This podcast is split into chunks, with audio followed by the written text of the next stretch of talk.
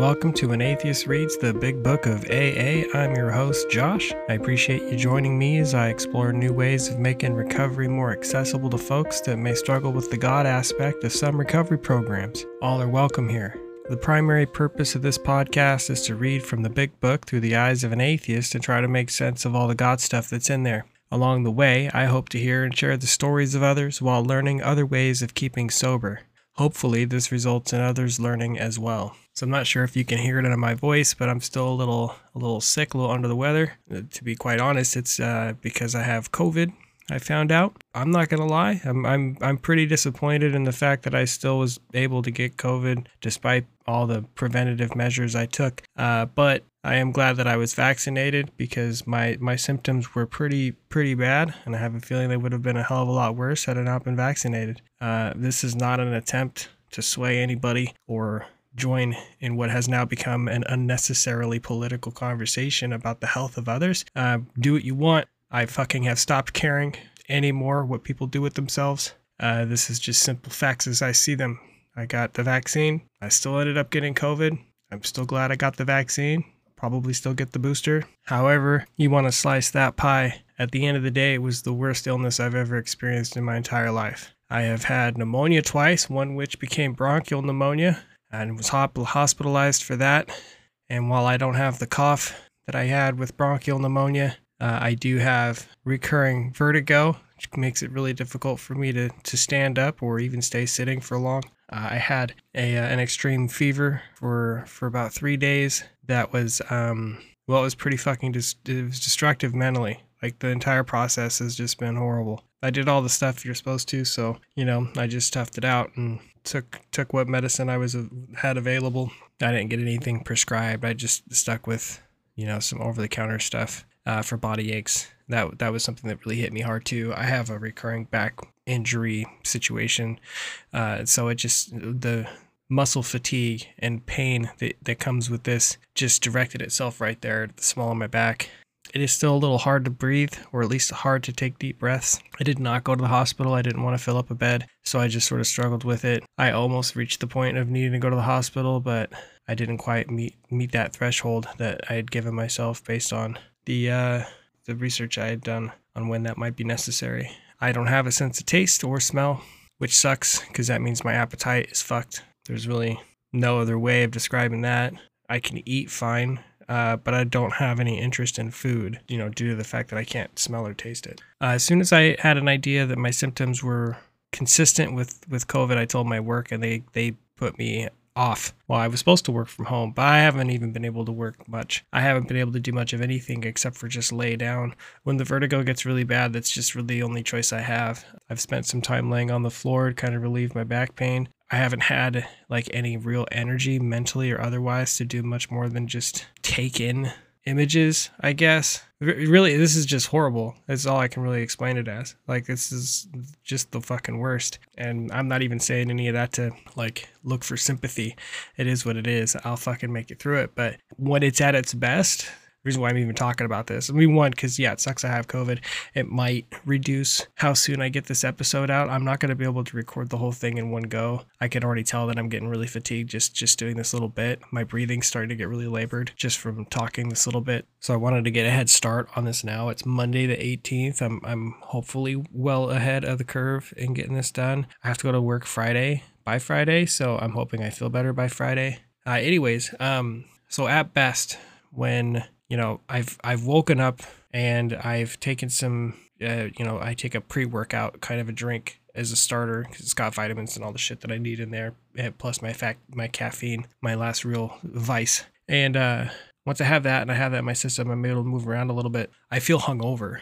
That's like the best feeling I have is a feeling of a hangover with how the rest of me usually feels and that sucks. Like it it's great as a reminder like i never want to feel like i have i never want to have a hangover again uh but that's like you know the weird dizziness the kind of sleepiness behind the eyes just the upset stomach but hungry the not not really able to taste the food i'm eating the just the, the grogginess the lack of focus and not no energy to really you know mentally or otherwise to do anything. It feels it feels like a really bad hangover you know i'm a i'm a big uh, video game player i can't sit and i can't even turn on a video game. I have no no capacity for it. Like it just does not seem interesting.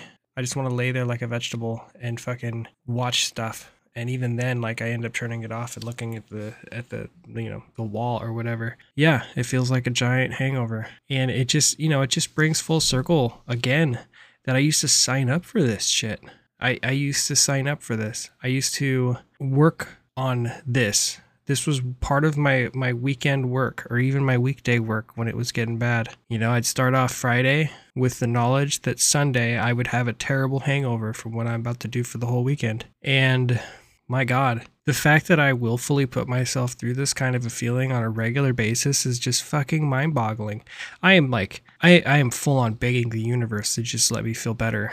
Like I just want to feel better. I just want to have some energy. I, I just want to get some work done. I just want to get back to it. Like I don't even want to make any major plans. I did for a minute when the fever was really bad and I just felt like I was never gonna feel anything but like the aches and the pains and the, the horrible feeling. I was like, I'm gonna I'm gonna come out of this and I'm gonna change the fucking world. I'm never gonna rest a second. I'm gonna get back into shape, blah blah blah. You know, cop and please. Like like why why would I wait? Until this moment to start making any major changes.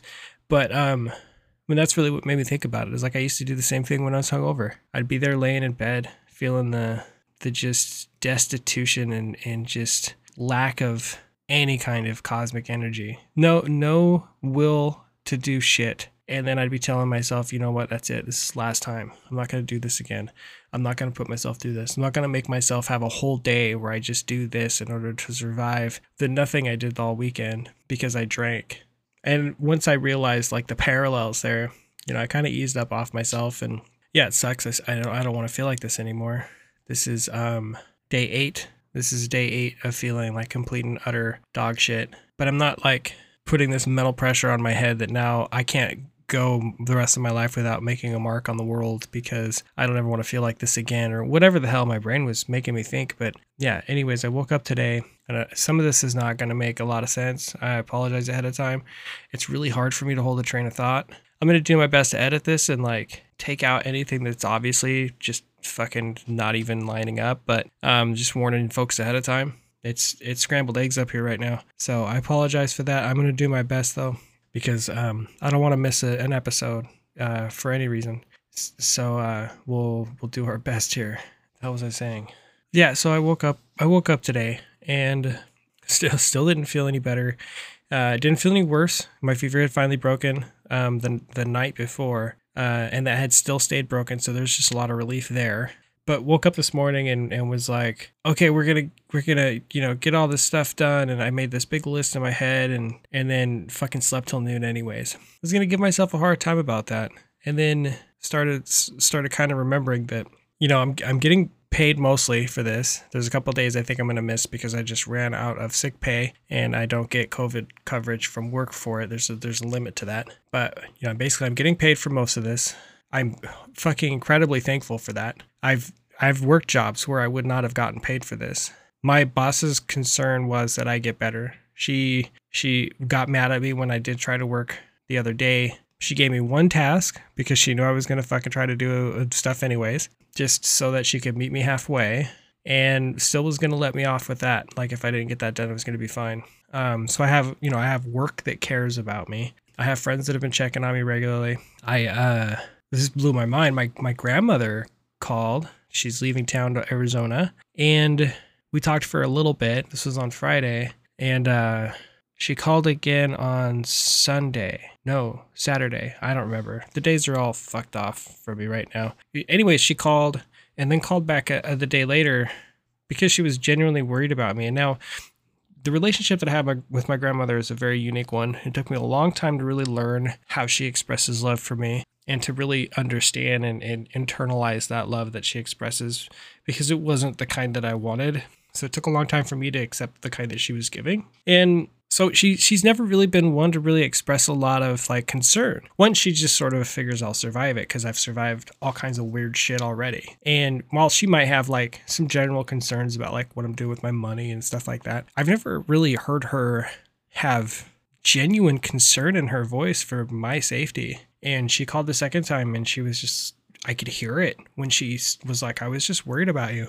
so one that freaked me out because man, I sound I must sound way worse uh, than I think I do. And when I talked to her, I didn't think I was that far off. Uh, but two, like just I don't know. It's when you when you have somebody in your life that you've struggled to, to find that commonality with, that common ground of how they really feel about you, and you hear real concern, you know, for what feels like the first time ever. Really, that had a lot of impact on me. And so yeah, while I mean physically, this reminds me of what a hangover feels like. Uh, it's definitely not. It's fucking some serious shit. I'm thankful that I'm not going to the hospital.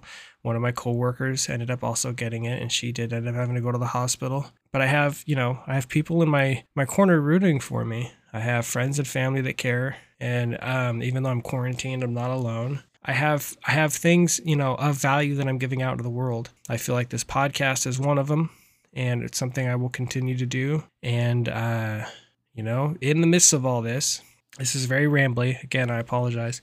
I'm doing my best here. Uh, in the midst of all this, I had a friend of mine We've had a off and on again friendship the last couple years. His drinking got pretty bad. We had a falling out, and it's funny. It was while I my drinking was still bad. We, we both were in in our drinking pretty bad. The the details of the falling out aren't really that important.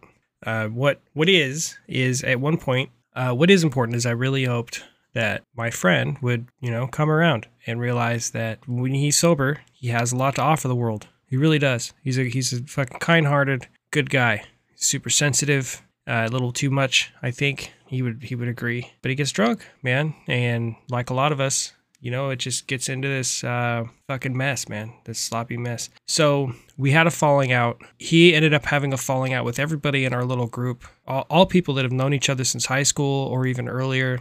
Uh, his in his case, he, he knew these my same friends a couple years after I went to prison. So there was some overlap there they've all been friends for quite a long time. And me and him became friends when we became roommates. And uh, well, so he, you know, did the did the rounds, man. Had a falling out with just about everybody, and I kept hoping, man, that I the next time, like the you know, in my brain, it, was, it would just be these little like fake little scenarios where I'd run into him and he'd be all healthy looking and, and clean, and he he'd be like, "Yeah, I got my shit together," and we'd talk and we'd bury the hatchet and things would go back on. This is somebody I uh, he was a, a, friend of mine that I had a relationship with. I didn't really get to share with others. We liked the same kind of movies, and we would sit, or even not even the same kind of movies, just like talking about movies. We'd sit at a, at a bar and just talk about movies for two or three hours, and it became a regular thing of ours to do. Which I don't. I started a whole fucking podcast specifically to do that because I didn't have anybody else in my life that would do that with me. That podcast didn't last.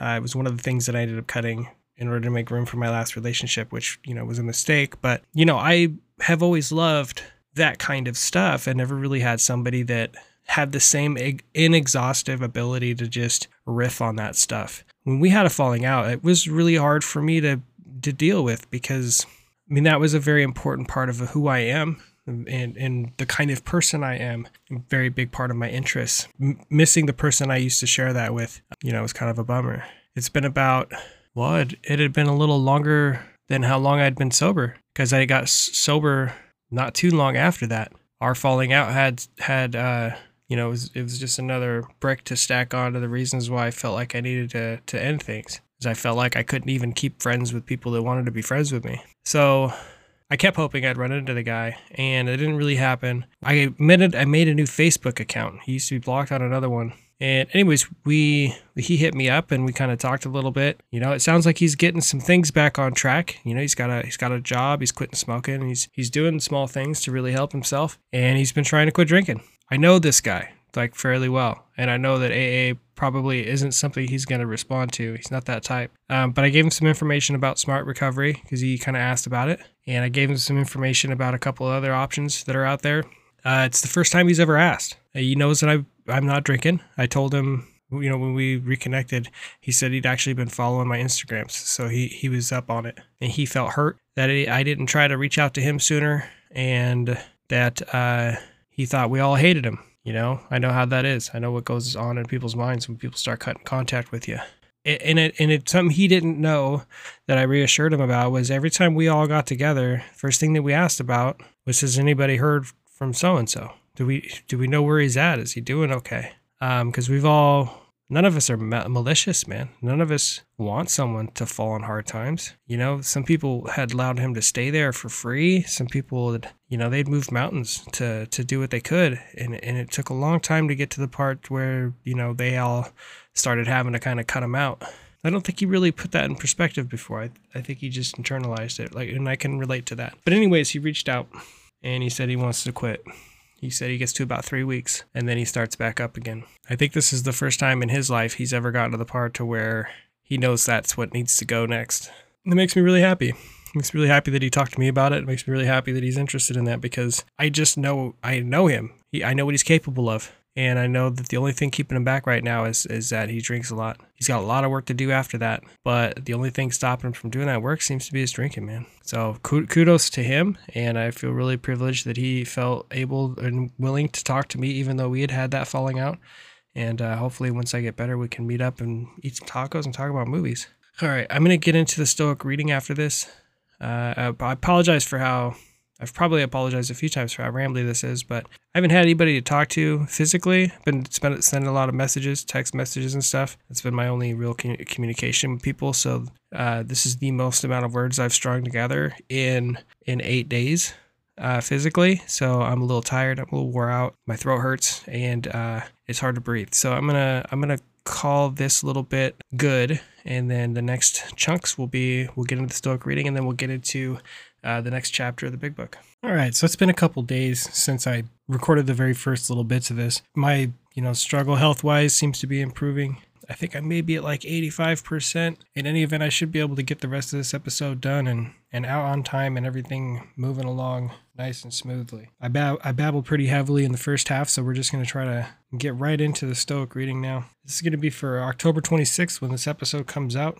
Three parts, one aim. The best and greatest number of authors have asserted that philosophy consists of three parts the moral, the natural, and the rational. The first puts the soul in order. The second thoroughly examines the natural order of things. The third inquires into the proper meaning of words and their arrangements and proofs which, which keep falsehoods from creeping in to displace truths. Seneca, Moral Letters 89.9. These three parts, the moral, the natural, and the rational, have one aim as different as they are, they have the same purpose to help you live a good life ruled by reason, not in the future, but right now. You know, in the past, I've typically had a lot to say about these Stoic readings, but this one's kind of left me not as motivated, I guess. Like, it's a pretty, it's fairly on the nose. Like, of course, the purpose of you know this program that we're we're kind of all looking at right now as I read through the book, um, any kind of a program like it, it all it all is based kind of on these three sets of principles. You know, yeah, AA sort of has us look at our morality as it was, tries to examine a, a path to a morality as it could be, gives us that purpose of, you know, being in the moment of what our morality is. And you know, that's based on both the past and the and the future, where we hope it might be.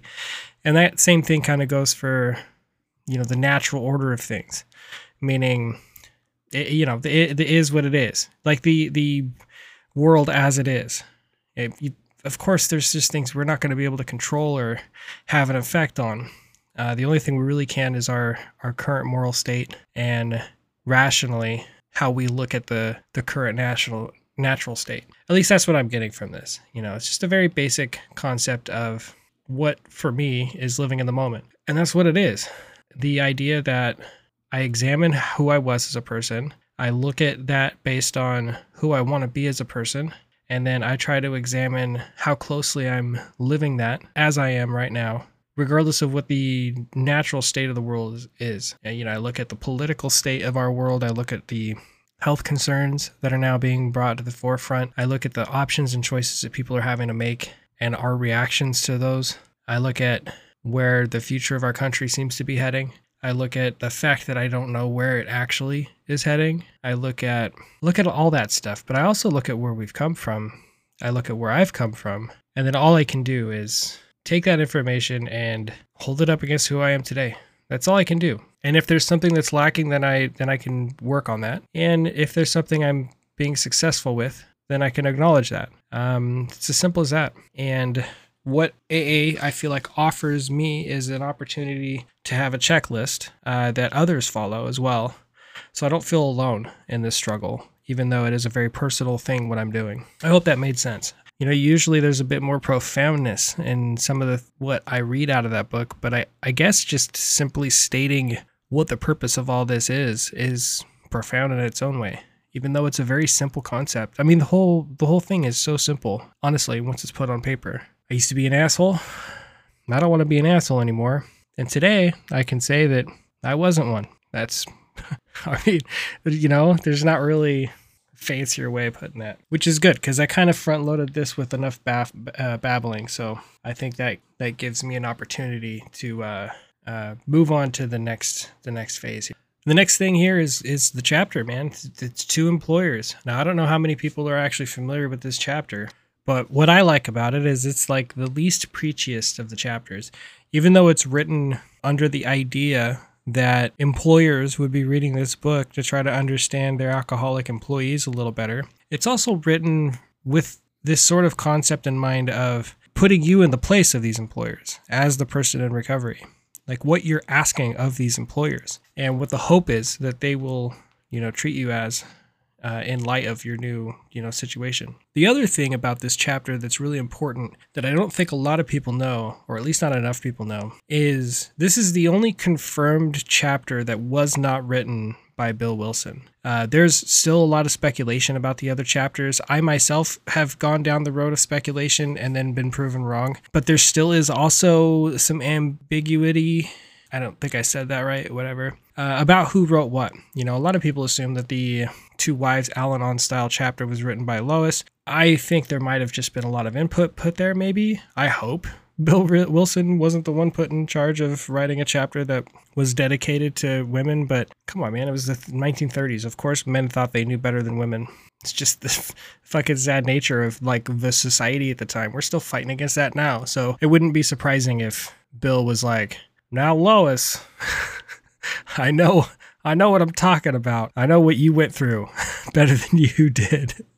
I could just see it happening. Okay. So, uh, putting that aside, so, To Employers uh, was written by Hank P. Hank Parkhurst. And the reason why that would be important, why I haven't really been touching on a lot of the history in, in all of these chapters, this one specifically has a little bit more history to it. I think that's that's important because Hank was a atheist. He had the opportunity to write this chapter. He's also kind of butt heads with with Bill Wilson on a few of the other things that I've mentioned before, like some of the structuring of the 12 steps, some of the wording really doubling down on the uh, the God as you understand him, that sort of thing. He had um, you know a big say in that.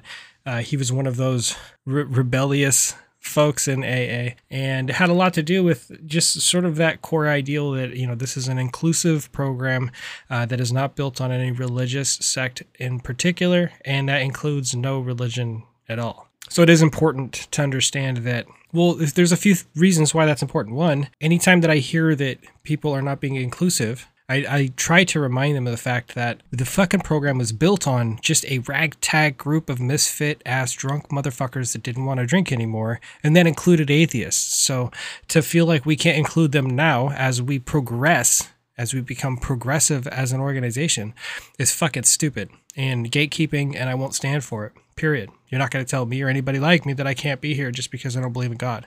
It's fucking built into the goddamn thing. It is built into the program. Period. I've said that before. I'll say it again, and with as much of fucking venom every time. Um, the second thing is that this is one of the few examples where Bill Wilson was like, "Well, I've never been an employer, so I should turn to somebody who was." He turned to somebody who knew better than him and allowed that person to to write that chapter.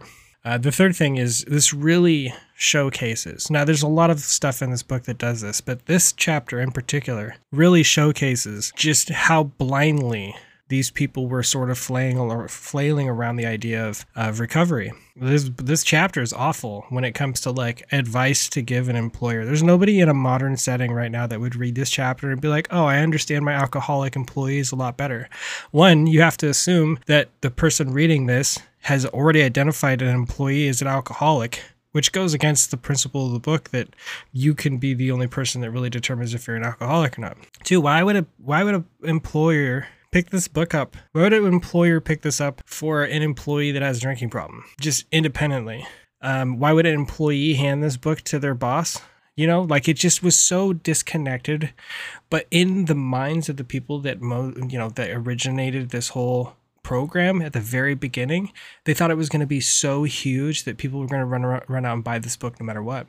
It, it really hinged on people buying this book, even though they didn't really want to make a ton of money off of it. They knew as an organization they had to make some money. So in their minds, they not only felt that this book was going to be so successful that just it was going to find its way into the hands of employers, right, or or wives, or the children of alcoholics, or whoever else wanted this book, like it was going to just fly off the shelves. But they were kind of hinging on it, doing that. Like they really put everything into this. They went for broke. They asked all the questions. Well, what if an employer reads this? Okay, well, we should make a chapter for that.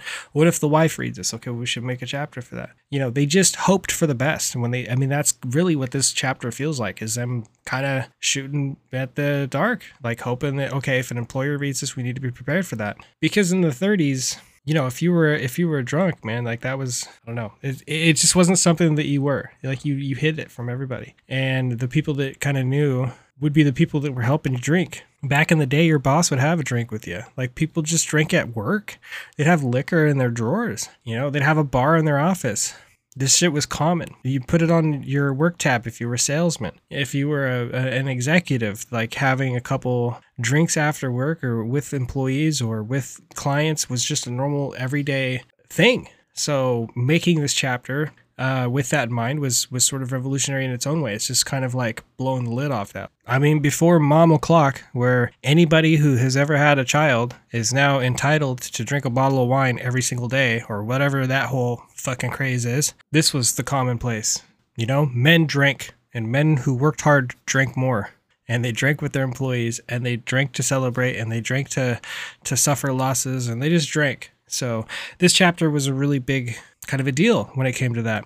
The other thing is, you know, Hank had a lot to do with the sort of business success of the book. Like, it was such a weird time. You know, they just in this part of the history, I don't really know the, the exact details of it. I know that the Rockefellers were involved at one point in trying to make they were going to be helping open a bunch of hospitals and shit for for AA. Like that was like kind of part of the dream was to just have all these centers around that there would be recovery centers and medical facilities. And when that fell through, it seemed like, which I'm glad it did. I think that would have really just convoluted the whole thing. Anytime big money gets involved, that's exactly what happens with these kinds of things. Um, so I'm glad that didn't happen. They, they needed the book to be a success because there's people that were doing this stuff for free, but they couldn't continue to do it. They weren't going to be able to do it for free forever. They needed to be able to pay for themselves. That's kind of how the program has worked since then. And I know there's a lot of people that will have they just have these weird criticisms like well AA's you know operating at a profit and that they're they're you know they make all their money off the big books and all these other book sales and look if after I read this chapter after we read this together you'll you'll see that if they were if AA were really trying to make an actual profit like a cult style profit they wouldn't be resting on the laurels of this one book. They would have written and rewritten this book a thousand times over because it would sell. It obviously would sell. The fact that this fucking book sells, it just is an indicator that any book that the uh, the central office deems fitting for AA would sell. But they don't do it. They're not re, re they have not rewritten this book. They have not pumped out chapter after chapter, update of after update. Like this book's been revised so few times, and when it is, it isn't sold at a premium. Like I can buy this book right now through an AA meeting for the cost of the book. It's not an inflated cost. I bought my last book for nine dollars from the AA group I was in. So it, there wasn't like it didn't mean somebody had to like front the other cost of it. That's how much the book cost for the group, and that's how much I paid for it, is nine dollars. There's a hardback version of the book. So yeah, maybe they're making some profit, but they're not making fucking enough for it to be a concern to me. Uh, this chapter shows that they, I mean, many of the chapters show, but this one specifically shows that even though this book is sorely overdue for an update, uh, it, it obviously is overdue for an update. They still haven't done it. And do you, I mean, do you, are we really going to suggest that it's still out of a continued fear that if they updated the book, then people would stop coming to AA or something like that? Like that's not really how this program seems to be working you know any any real attempt to go down that path is kind of a conspiracy theory level you know brain acrobatics to require it, it, to come around to them still being in bed with the Rockefellers and making all these millions and millions of dollars off of these suffering alcoholics. And all that just sounds really stupid. I'm, I'm kind of getting sidetracked here. So let's kind of ring this back. So Hank Hank had a lot to do with this book being published. Bill had a lot to do with it being written. Uh, and Hank, who had some sense of business in him, who had had employees, who had ran businesses, was the real lynch linchpin in getting this book actually published in a way that it would be profitable. And again, the reason why that's important is we're talking about a non-believer putting that much on the line to get this book published because he believed in the program enough to get it published he didn't get the best publishing. They, they're not. They didn't fucking die millionaires. Uh, Bill may have had some cash when he died, but it sounds like he was still pretty fucking broke himself. They could have. They could have made so much money from this. They could have written it into a bylaw that allowed them to continue to like seek profits after the first or second or third revision. Like, I mean, they could have written so many things into this contract and make themselves fucking all of the money, and they didn't do it. They just didn't. That's I mean, there's no way of looking at it other than that. No, were they perfectly altruistic and didn't, you know, pocket some cash? I fucking don't know. I mean, this idea that people would create a program like this eh, after having pulled themselves from like the brink of despair and destruction and and personal hardships to not help themselves a little bit you know to to feel like that if they did then they were taking advantage which i don't think they were uh, of the program like there's no fine line there. I mean, I guess if that's where people's brains need to go, it's like the the scandal that could be there. That's fine. You can you can go there. I think Bill wrote this book to help people and when he saw that he could make a profit with the Rockefellers, they didn't pursue it in a way that I mean, they probably could have. They could have sold this thing. Think about that. The fucking richest people in the entire world came and were like, "Yeah, we'll do this thing, but you gotta, you know, do X, Y, and Z," and they didn't. Maybe it fell through for other reasons, but I have a feeling with Bill being the kind of salesman that he was, if he wanted to, he would have. He could have easily have sold this thing, sold it to the highest bidder, and didn't. I don't know. What's important is Hank P was an atheist who helped write this chapter, helped shape some of the aspects of the big book, and helped get this book published. And without a lot of the work that he did, I don't think this book would have ever reached any kind of a published uh, a state to even be published. So the program owes a lot to this guy, and the program doesn't really talk about him much. The reason is because in 1940 he went back to drinking. This is where I sort of have an issue with like how AA treats relapse this idea that you forget everything that you ever learned if you relapse, like you start from zero. He relapsed, so everything that he did seemed to be to mean nothing, I guess. And that's kind of how it's been treated. Is well, he drank, so that erases all the good he did. And I don't believe that for a second. Um, I think that's bullshit. If you're counting years, yeah, your years start over, but that doesn't mean your knowledge does or your experiences. You don't lose all that just like we don't when we stop drinking. It doesn't just immediately start us from zero from the time that we drank. We don't just forget all about the bad stuff, right? So uh, just because you relapse or go back out doesn't mean it erases all the good that you've done. And it sucks that Hank P went out and he ended up dying a drunk, but um, at the end of the day, AA would not have been the program it is if it wasn't for the guy. So I'm thankful for the time he did spend here with us sober and the work that he put in. All right, so let's get uh, let's get into reading the chapter. So I'm gonna do my best to try to get this all in one episode, but I'm not gonna lie, this chapter is super weird, and there's a lot of stuff probably to, to, to riff on. It's the least god heavy of the of the chapters, but it, it is the most outdated. I feel like in a lot of ways, right up there with To Wives. That one's pretty fucking outdated. So in my app here, it starts on page 136. Uh, again, I'm using an app that's available in at least the Android store. I think it's also available in the iPhone store, the, the Apple store. It's just called the Big Book of AA, or AA Big Book, excuse me. It has a lot of utility. In fact, it's one of the, the cooler apps I've seen in here as far as this kind of stuff goes. You could log like your sobriety date in there, so it'll kind of help you track that if you're into that sort of thing. It gives you a list of meetings. It has an audio version. I think you have to donate a little bit for the audio version to become unlocked.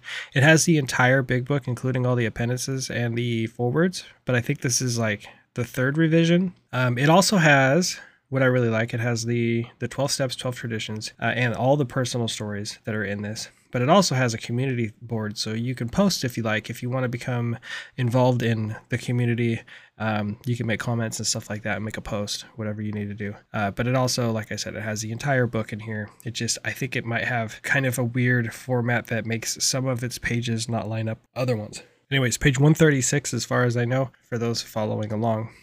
Among many employers nowadays, we think of one member who has spent much of his life in the world of big business. He has hired and fired hundreds of men. he knows the alcoholic as the employer sees him. His present views ought to prove exceptionally useful to businessmen everywhere. But let him tell you. I was at one time assistant manager of a corporation department employing 6,600 men. One day, my secretary came in saying, Mr. B insisted on speaking with me. I told her to say that I was not interested. I had warned him several times that he had but one more chance. Not long afterward, he had called me from Hartford on two successive days, so drunk he could hardly speak. I told him he was through, finally and forever. My secretary returned to say that it was not Mr. B on the phone, it was Mr. B's brother, and he wished to give me a message. I still expected a plea for clemency, but these words came through the receiver. I just wanted to tell you Paul jumped from a hotel window in Hartford last Saturday. He left us a note saying you were the best boss he ever had, and that you were not to blame in any way. I'm to go on record right now and say that either this is utter bullshit or what kind of a situation leaves a person in such despair that the thought in their head is, man, I better make sure my boss knows this isn't his fault. Like, yeah, I guess I kind of get it. When I woke up from my suicide attempt, the first thought in my mind was, well, it's four o'clock in the morning. I'm going to be, or 5.30, I think it was 5.30 in the morning. And I had to be at work in a few minutes, I think it was anyways the time frame was the first next thing i was supposed to do had i not tried to kill myself was go to work. So i told my boss. Now if it had been on a day off or something like that i'm pretty sure when i woke up my first thought wouldn't be man i hope my boss is going to be okay with this. So i don't know. The the note thing it just seems like hyperbole. What a weird weird society that we live in. That the concept of I better let my fucking boss know how I feel about my fucking suicide comes to play. Like, how important is the fucking cogs we make every day? Jesus. Anyways, this is getting a little sidetracked here. Not that that's ever happened. Uh, another time, as I opened a letter which lay on my desk, a newspaper clipping fell out. It was the obituary of one of the best salesmen I ever had. After two weeks of drinking, he had placed his toe on the trigger of a loaded shotgun. The barrel was in his mouth. I had discharged him for drinking six weeks before. So I'm going to say this is really weird to me that in this book so far, Suicide hasn't really been talked about too much, but now suddenly when it be, when it becomes involving work, we're talking about suicide a bunch. That's how important work seems to be, I guess, in that time. Maybe it is still now that, you know, your job could lead you to fucking suicide even if you are a drinker or not. I I don't know what the I don't know why that this is the first page and a half that we've read is about this guy hearing about suicides involving him as an employer and his employees. That just seems really weird to me. Still another experience. A woman's voice came faintly over long distance from Virginia. She wanted to know if her husband's company insurance was still in force. Four days before, he had hanged himself in his woodshed. Three, three suicides so far. I had been obliged to discharge him for drinking, though he was brilliant, alert, and one of the best organizers I have ever known. God, this is so fucking weird. I don't remember this. Well, I guess the last time I read this wasn't from a place of having just committed suicide. Well, maybe, well, yeah, I read this with my sponsor. Maybe we talked about this. I don't know. It seems like it's just such a fucking weird way to start the chapter about uh, you know about employers. This is a, this is the relationship between employees and, and their employer is what we're supposed to be talking about. And so far, we're talking about this guy having had three of his employees kill himself shortly after he let them go. Here were three exceptional men lost to this world because I did not understand alcoholism as I do now. What a fucked up way of prefacing this. Putting that on the responsibility of employers Okay, what irony. I became an alcoholic myself, and but for the intervention of an understanding person, I might have followed in their footsteps. My downfall cost the business community unknown thousands of dollars, for it takes real money to train a man for an executive position. This kind of waste goes on unabated. We think the business fabric is shot through with a situation which might be helped by a better understanding all around. Okay, look, I just can't get past this. Here, here were three exceptional men lost to this world because I did not understand alcoholism as I do now. Okay, first and foremost, it is not the employer's responsibility to make sure that their employees don't kill themselves. Now, if you're putting them in a work position, in a position that their work conditions are leading them to suicide, that's fucked up, and that should probably be talked about. But if you feel like, as an employer, and I'm speaking to people that are employers who few there might be uh, listening to this, um, I, it, it is a weird concept to me to put that kind of responsibility on somebody whose only responsibility is to make sure that their employees are producing a thing, whatever that thing is that they need to produce. Now, I would hope that that would come with a respectful approach and, um, you know, a dignified way of treating their employees and, and et cetera, et cetera. Our uh, work community the way that it's built, it's not really a protected thing to treat your, you know, you don't have to treat your employees with respect and dignity. Uh, there's some aspects that are protected harassment and stuff like that, you know, makes it a little bit more difficult, but, you know, there's nothing that says your employer can't be an asshole. But that being said, I really just cannot get behind the idea that one, this guy feels he would ever feel responsible for somebody's life uh, because he doesn't understand their personal battles. And nobody else should feel that way my boss should not i would hope didn't come away thinking man if i had just given him you know a better work environment maybe he wouldn't have tried to kill himself. That's fucking absurd to me. Uh, it wasn't in relation to anything. My boss was really cool and gave me time to sort of wrap my head around my situation and get better. He gave me a couple days off and i and i didn't have to pay for those days and it wasn't a big deal. But that wasn't even a requirement you know, it sh- it should not be an exception that my boss did something like that, but it kind of is. Like I'm, I've worked for places where they'd be like, "But cool, okay, you're still coming in, right?" Not even kidding. I've worked for places like the Dollar Tree. I'll put them on blast. Would have absolutely been like, "Hey, but you're still coming in, right?" In fact, when I had a mental breakdown, I had to go into urgent care, and I had to get a written permission slip basically that said uh, he's allowed to not be at work right now because he's having a mental health crisis. Because my district manager was blowing up my phone that I was a half hour late due to the fact that I felt like I was having a heart attack. I mean, you know, not all work environments are the same. Some are not created the same. Some are awful, but that doesn't mean that any of that is responsible for people's livelihood as far as like suicide. Like if it is, that's a huge problem but the way that this chapter is approaching it is this person is basically making it seem like if you don't understand alcoholism as an employer, you're killing your employees. What the fuck? That is not how this works. My boss should never have to understand alcoholism in my recovery. Uh, you, you, know, like that's just not a requ- that's not how that works.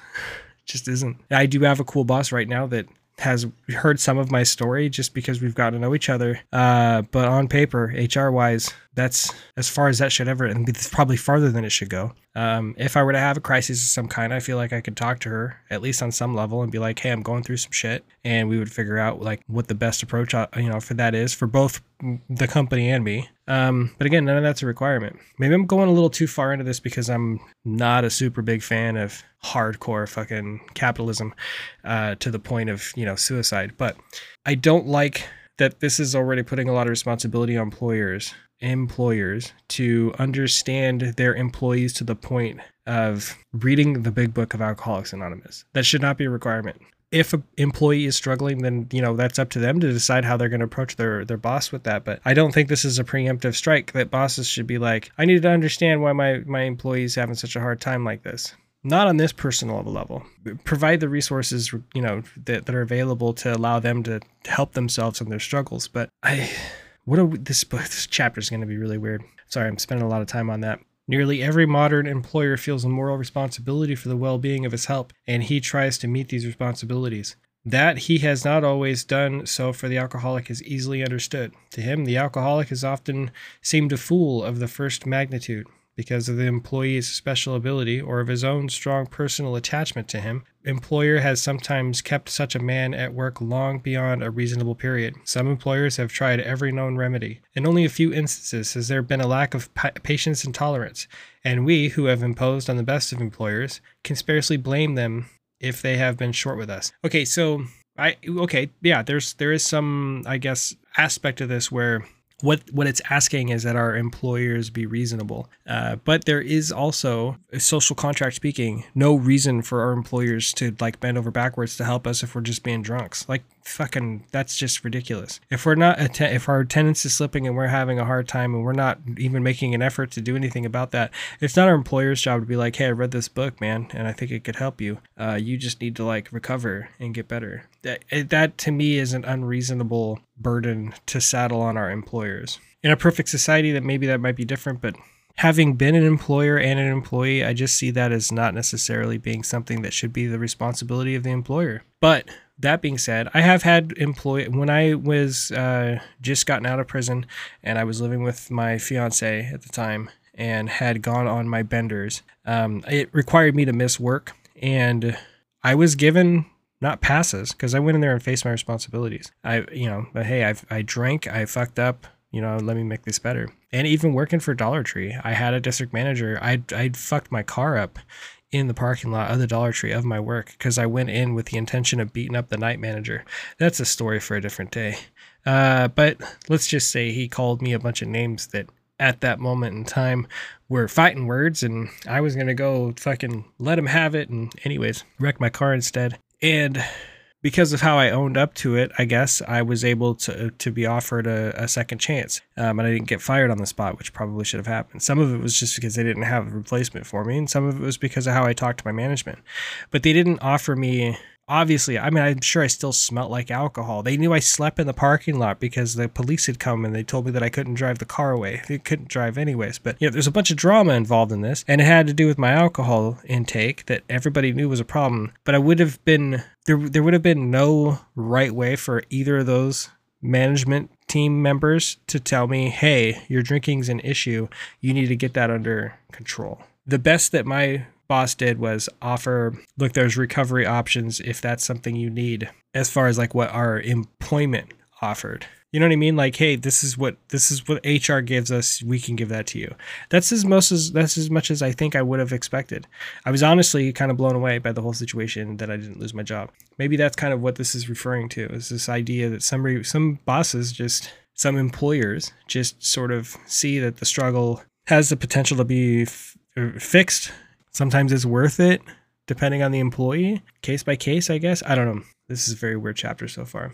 It does have me thinking about a couple of things, though. I forgot about wrecking that car, and I forgot about um, basically begging my first boss. It's the first boss I had out of prison to, to not fire me and to not tell my PO. Anyways, uh, here for instance is a typical example. An officer of one of the largest banking institutions in America knows I no longer drink. One day he told me about an executive of the same bank who, from his description, was undoubtedly alcoholic. This seemed to me like an opportunity to be helpful. So I spent two hours talking about alcohol- alcoholism, the malady, and described the symptoms and results as well as I could. His comment was very interesting, but I'm sure this man is done drinking. He has just returned from a three month leave of absence, has taken a cure, looks fine, and to clinch the matter, the board of directors told him this was his last chance. Uh, personally speaking, that hearing somebody say that's my last chance would have done absolutely nothing to curb my drinking. The only answer I could make was that if the man followed the usual pattern, he would go on a bigger bust than ever. I felt this was inevitable and wondered if the bank was doing the man an injustice. Why not bring him into contact with some of our alcoholic crowd? He might have a chance. Doing him an injustice. What is the injustice? They fucking didn't fire him for the bullshit. Like what would what would be Ah, what do they expect these employers to do, man? I pointed out that I had nothing to drink, whatever, for three years, and this in the face of difficulties that would have made nine out of ten men drink their heads off. Oh, oh, I hate, oh, give me a fucking break. I hate that. I mean, and I probably shouldn't say the word hate with in conjunction with other people's like fucking feelings of superiority, but this idea that I've been through more than you and I didn't drink. Like, how the fuck do you know what people have been through, man? How do you know what people can handle? Nine out of ten men would have drank if they'd have handled even half of the shit. That fuck all of that kind of nonsense. Humble thyself, motherfucker. What kind of like award would you be seeking? I know there's people out there listening to this that may still be stuck on the idea that they've gone through more than other people and therefore they are somehow stronger because they didn't drink despite that. Like, fuck all of that kind of nonsense thinking. This isn't a race or a contest. This is all about fucking not drinking anymore. And if you feel like the hardships that you've gone through are harder than other people's, then look at that as an opportunity to offer support for people that might not have as, as easy of a time overcoming these, in, you know, impossible to overcome obstacles. Like, don't this measure, this dick measurement of like suffrage is so fucking weird to me. And I get it on like a core level of why people do this this idea that they have to like prove that they earn their seat or that they you know they're fucking they're manly men or tough guys or tough girls or whatever and that they've overcome more than others. Fuck that. This is about overcoming more than you have. You overcoming more than you have and then helping the next person do the same. It is not a fucking contest. Suffrage is not a contest and it's not one you should be trying to win. And i just I'm having a hard time now with this chapter, knowing that that's where the direction is that this guy's coming from. And this is a guy I really respect because of the work that they've done. Uh, why not at least afford him an opportunity to hear my story? Oh no, said my friend. This chap is either through with liquor or he is minus a job. If he has your willpower and guts, he will make the grade. I wanted to throw up my hands in discouragement, for I saw that I had failed to help my banker friend understand. He simply could not believe that his brother executive suffered from a serious illness. There was nothing to do but wait. Presently, the man did slip and was fired. Following his discharge, we contacted him. Without much ado, he accepted the principles and procedure that had helped us. He is undoubtedly on the road to recovery. To me, this incident illustrates lack of understanding as to what real, really ails the alcoholic and lack of knowledge as to what part of employers might profitably take in salvaging their sick employees. Now I can I can get behind the kind of concept that they're going for here. Like the idea that we should invest in our employees even if they're struggling from something like alcoholism is a great idea. It really is. And it and it kind of calls to the the concept that we should have resources in place at different companies, I guess, if that's a thing, that allows for employees to be able to to handle this kind of stuff if this is what direction they need to go. Like if somebody is struggling from something, there should be rehab options, recovery options, things of that nature um, or at least some sort of resources to get people going down that path. I just don't think it should necessarily be handled by the employer. My employer is not a recovery specialist. They should not be the one deciding for me that I'm an alcoholic. How awkward would it be for your employer to call you into their office and be like, hey, I see that you have a problem drinking and I think you should do something about it? And I feel like that's the direction that this book is trying to take things. And I think that's kind of the bad direction. I think that's why this chapter gets a lot of flack from people. Rightfully so, honestly. So much of this book so far has been telling us that nobody can tell you that you're an alcoholic. And this whole chapter is basically like if you know that your employees are an alcoholic because they drink a lot, then here's what you should be doing. Such a very weird take. Uh, back to the reading. If you desire to help, it might be well to disregard your own drinking or lack of it. Whether you are a hard drinker, a moderate drinker, or a teetotaler, whatever that is, you may have some pretty strong opinions, perhaps prejudices. Those who drink moderately may be more annoyed with an alcoholic than a total abstainer would be. Drinking occasionally and understanding your own reactions, it is possible for you to become quite sure of many things which, so far as the alcoholic is concerned, are not always so. As a moderate drinker, you can take your liquor or leave it alone. Whenever you want to, you control your drinking of an evening, you can go on a mild bender, get up in the morning, shake your head, and go to business. To you, liquor is no real problem. You cannot see why it should be anyone else save the spineless and stupid. Weird, weird chapter. I don't think this is even directed at the alcoholic anymore or the employer anymore. This is more directed at anybody that's not a problem drinker. When dealing with an alcoholic, there may be a neutral annoyance that a man could be so weak, stupid, and irresponsible. Even when you understand the malady better, you may feel this feeling rising. And I, I'll, I'll say that I do feel that this is true. There's still so many people, even in my life, who think that this is some kind of a choice that like I wanted to drink myself to death. Um, and that it was just some sort of a weird weakness that would allow me to do that. And that's just how people are, man. Like that's just how they are. But to expect my employer, I don't know. I think societally that stigma should change, and then therefore employers would change how they view their employees employees who have problems with alcoholism. Uh, but this is this isn't really directed at society, right? This is directed specifically at an employer who is hopefully reading this. So it seems it just seems tone deaf. A look at the alcoholic in your organization is many times illuminating. Is he not usually brilliant, fast thinking, imaginative, and likable? I mean, take it easy, Hank. like I get glow the glow up, but uh, that's not at all always the case. Just because we're drunks doesn't mean that we're fucking geniuses. We're not like tortured savants uh, who just chose alcoholism to be able to uh, manage the struggle internally with how just pure unadulterated, quick thinking geniuses we are. Uh, when sober, does he not work hard and have a knack of getting things done? If he had these qualities and did not drink, would he be worth retaining? Should he have the same consideration as other ailing employees? Is he worth salvaging? If your decision is yes, whether the reason are humanitarian or business or both, then the following suggestions may be helpful. Now, I do like how that is worded in saying that, you know, as an employer, if you're looking at an employee that is struggling with something like alcoholism or addiction or something along those lines, would are they still worth keeping?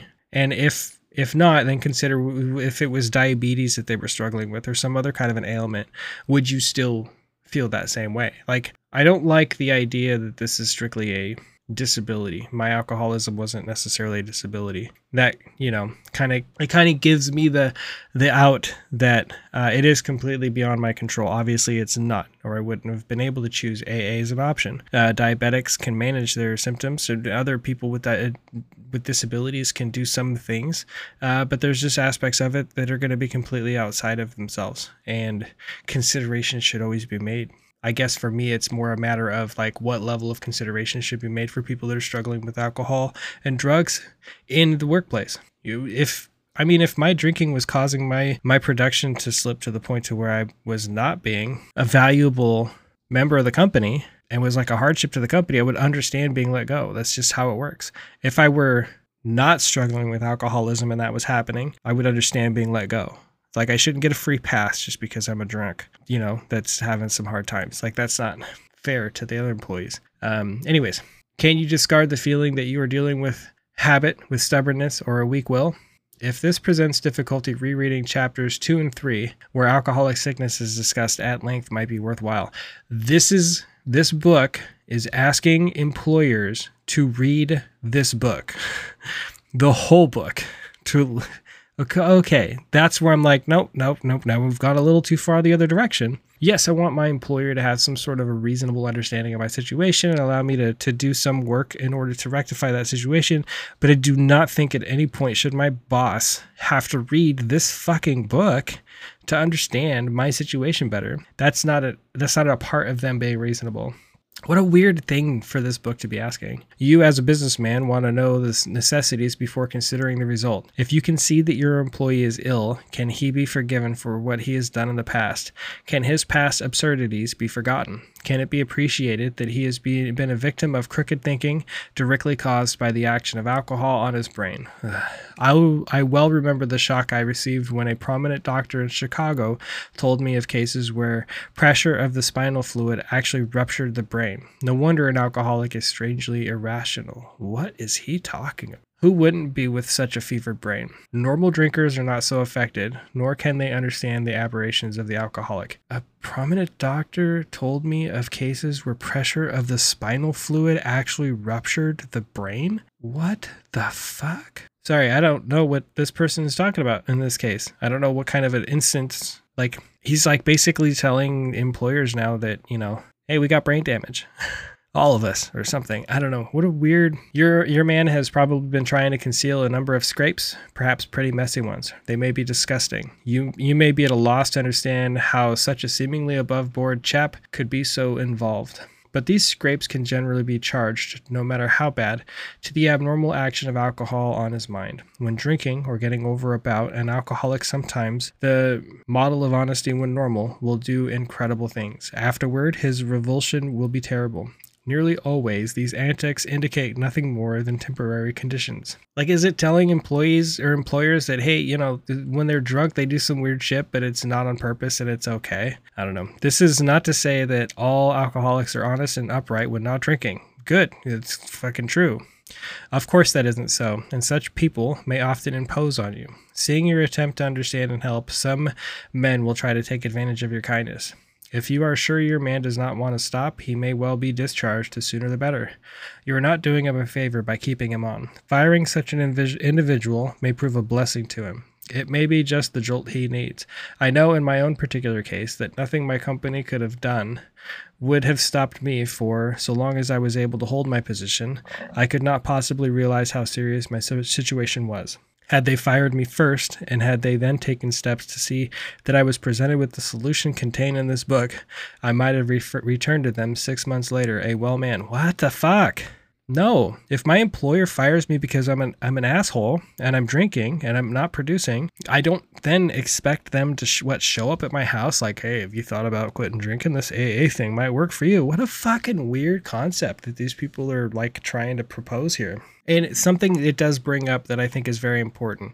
That is very very important. And I may have mentioned it before in other episodes of this thing. Just because somebody quits drinking doesn't immediately put them in a position of some sort of superiority or holierness or whatever.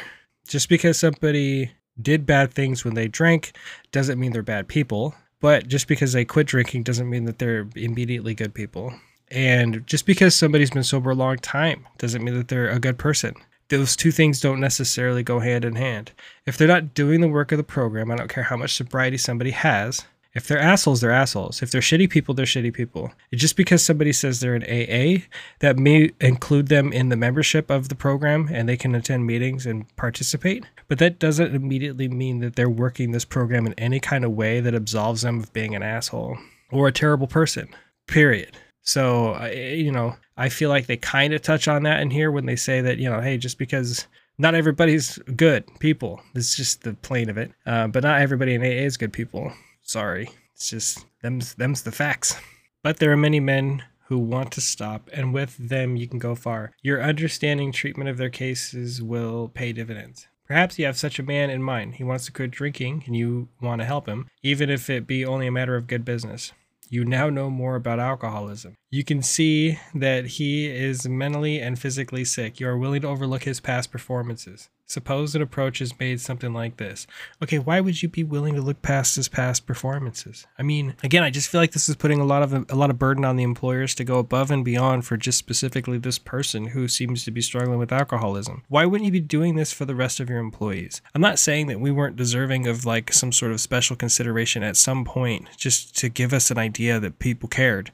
But like If you have this many people that work underneath you and you're spending all your time and resources on this one person, like specifically why? It's so weird.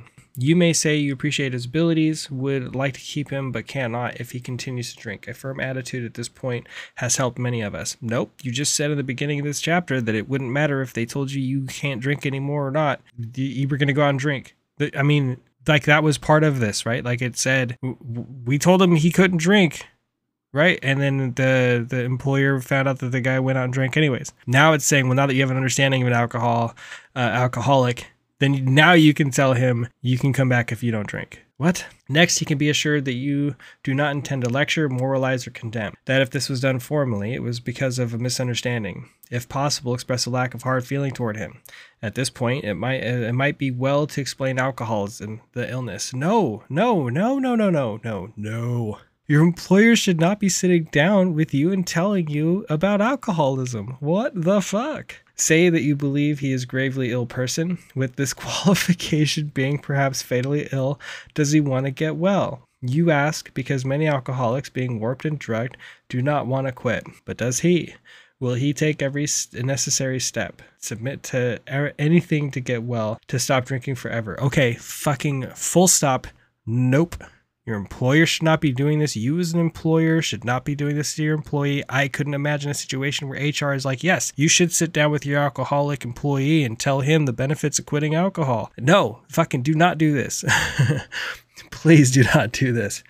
If he says yes, does he really mean it? Or down inside, does he think he is fooling you and that after rest and treatment, he will be able to get away with a few drinks now and then? We believe a man should be thoroughly probed on these points. Be satisfied he is not deceiving himself or you. Whether you mention this book is a matter of your discretion. If he temporizes and still thinks he can never drink again, even beer, he might as well be discharged after the next bender, which, if an alcoholic, he is almost certain to have. He should understand that emphatically. Either you are dealing with a man who can and will get well or not, or you are not. If not, why waste time with him? This may seem severe, but it is usually the best course. Such a weird, again, I'm, I just can't fucking get past this weird, like, flip flop this chapter is doing. Hank, man, what the fuck were you thinking? After satisfying yourself that your man wants to recover and that he will go to any extreme to do so, you may suggest a definite course of action. For most alcoholics who are drinking or who are just getting over a spree, a certain amount of physical treatment is desirable, even imperative. The, fi- the matter of physical treatment should, of course, be referred to your own doctor. I at least agree with this part of it. This is a good a, very good suggestion. If an employee does come to you and they express that they have an issue with drinking, Going the HR route is probably the best bet, just legally. But also morally, you shouldn't be telling your employee, well, yeah, you're an alcoholic, you need to get help. But if you feel like they are in a position where uh, getting well down that route does require some kind of a physical, like a medical uh, aspect, to, you know, angle, then yeah, work with them on trying to figure out like, you know, time off and stuff like that. Like, do do what you can. I mean, I think that's a reasonable ask. Uh, but again, I I can't help but feel that you shouldn't be willing to do this for somebody, uh, just like a few of your employees. If you're not willing to do this with all of your employees, then you shouldn't be doing this with any. I'm saying that if anybody in your team has a medical emergency that comes up and you're not willing to bend over backwards for them, then you shouldn't for the person who has, you know, alcoholism, just because maybe you understand that a little better. That's not a fair take. Uh, everybody should have the same access to resources, whether they're in recovery or not, or whether they're suffering from a medical emergency currently or not. Like it should all be accessible by everybody. If that's the direction you're going to go as an employer. The matter of physical treatment should, of course, and yes, refer them to a doctor. Don't tell them any fucking advice on quitting any of this stuff. please, please don't do that. Uh, whatever the method, its object is to thoroughly clear mind and body of the effects of alcohol. In competent hands, seldom, seldom takes long, nor is it very expensive. But I don't know where they're getting that. Sometimes it seldom takes long, nor is it very expensive. That's definitely changed. Recovery is not cheap, unfortunately. Your man will fare better if placed in such physical condition that he can think straight and no longer craves liquor. Now, removing this as uh, from the employer employee relationship, just in general, yeah, that's a good rule of thumb. You know, even if you don't think the person that you're helping is going to want to use AA as a method, like suggesting that they at least clear their mind to make that determination themselves is, is a good suggestion. If you propose such a procedure to him, it may be necessary to advance the cost of the treatment, but we believe it should be made plain that any expense will later be deducted from his pay. It is better for him to feel fully responsible. Uh, it, that should not be left to this book to decide. None of that should be left to this book to decide. Uh, if you're a reasonable employer and you can cover the cost of recovery for your employee because you feel like that's worth it, then do that. Uh, but again, that needs to be something that could be offered to anybody that works there, not just because you feel like he's an earner or a harder worker than other people. Like human human value isn't determined by the cogs we make, uh, but yeah, I mean, this idea that uh, make them pay for it so that they can take responsibility. I mean, yeah, if you want to saddle them with that kind of debt, but that should be a decision that they make. If as an employer, it's a part of your company's like deal to cover that, then fucking cover that.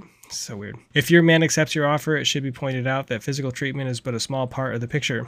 Though you are providing him with the best possible medical attention, which I don't know why that would be true, he should understand that he must undergo a change of heart. To get over drinking will require a transformation of thought and attitude. We all had to place recovery above everything, for without recovery would have lost home both home and business. No, it, again, as an employer, you shouldn't have to be, you should not be the one to explain this stuff to him. Can you have uh, every confidence in his ability to recover? While on the subject of confidence, can you adopt the attitude that so far as you are concerned, this will be a strictly personal matter, that his alcoholic derelictions, the treatment about to which he about to be undertaken, will never be discussed without his consent. It might be well to have a long chat with him on his return. Okay, that's that's pretty cool. Yeah, don't go sharing this with the rest of the office. That should go without saying, though. To return to the subject of matter of this book, it contains full suggestions by which the employee may solve his problem. To you, some of the ideas which it contains are novel. Perhaps you are not quite in sympathy with the approach we suggest. By no means do we offer it as the last word on the subject, but so far as we are concerned, it has worked with us After all, are you not looking for results rather than methods? Whether your employee likes it or not, he will learn the grim truth about alcoholism. That won't hurt him a bit, even though he is he does not go for this remedy. Okay. We suggest you draw the book to the attention of the doctor who is to attend your patient during treatment. If the book is read the moment the patient is able, while acutely depressed, realization of his condition may come to him. I, I guess. I mean, weird idea that the only time you can present this book to somebody is if they're the right, you know, mix of depressed and physically ill. Not really a lot of confidence in the message here, if that's the only time that this book could be digested. We hope the doctor would tell the patient the truth about his condition, whatever that happens to be. And that should be, again, left to the doctor and any recovery representatives that might have you know, that might be in the workplace, not the employer. Your boss should not be fucking talking to you about this stuff. And if it happens, tell them it makes you feel uncomfortable and that this isn't something you want to talk about. It's such a weird concept that this book is presenting right now, and it's making me uncomfortable. I think that's why I keep harping on it. When the man is presented with this volume, it is best that no one tell him he must abide by its suggestions. The man must decide for himself.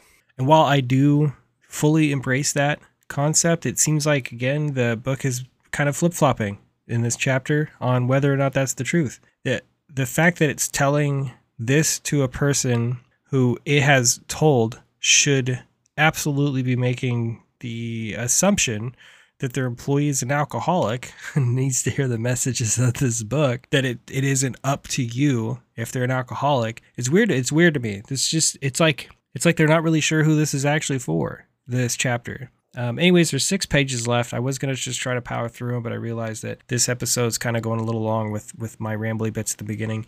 Um, I am feeling better, so I have a feeling I'll be able to record this hopefully tomorrow. Maybe I don't know, but it'll be on time. We'll you know the the next chapter will be on time, and uh, I'll try to preface it with a little bit better news. Hopefully, um, physically I'm feeling better. I'm getting back into the swing of going to uh, meetings again. You know things are improving in a lot of ways so far. I, I had the opportunity to do a, a, public share of my story, speaker meeting style.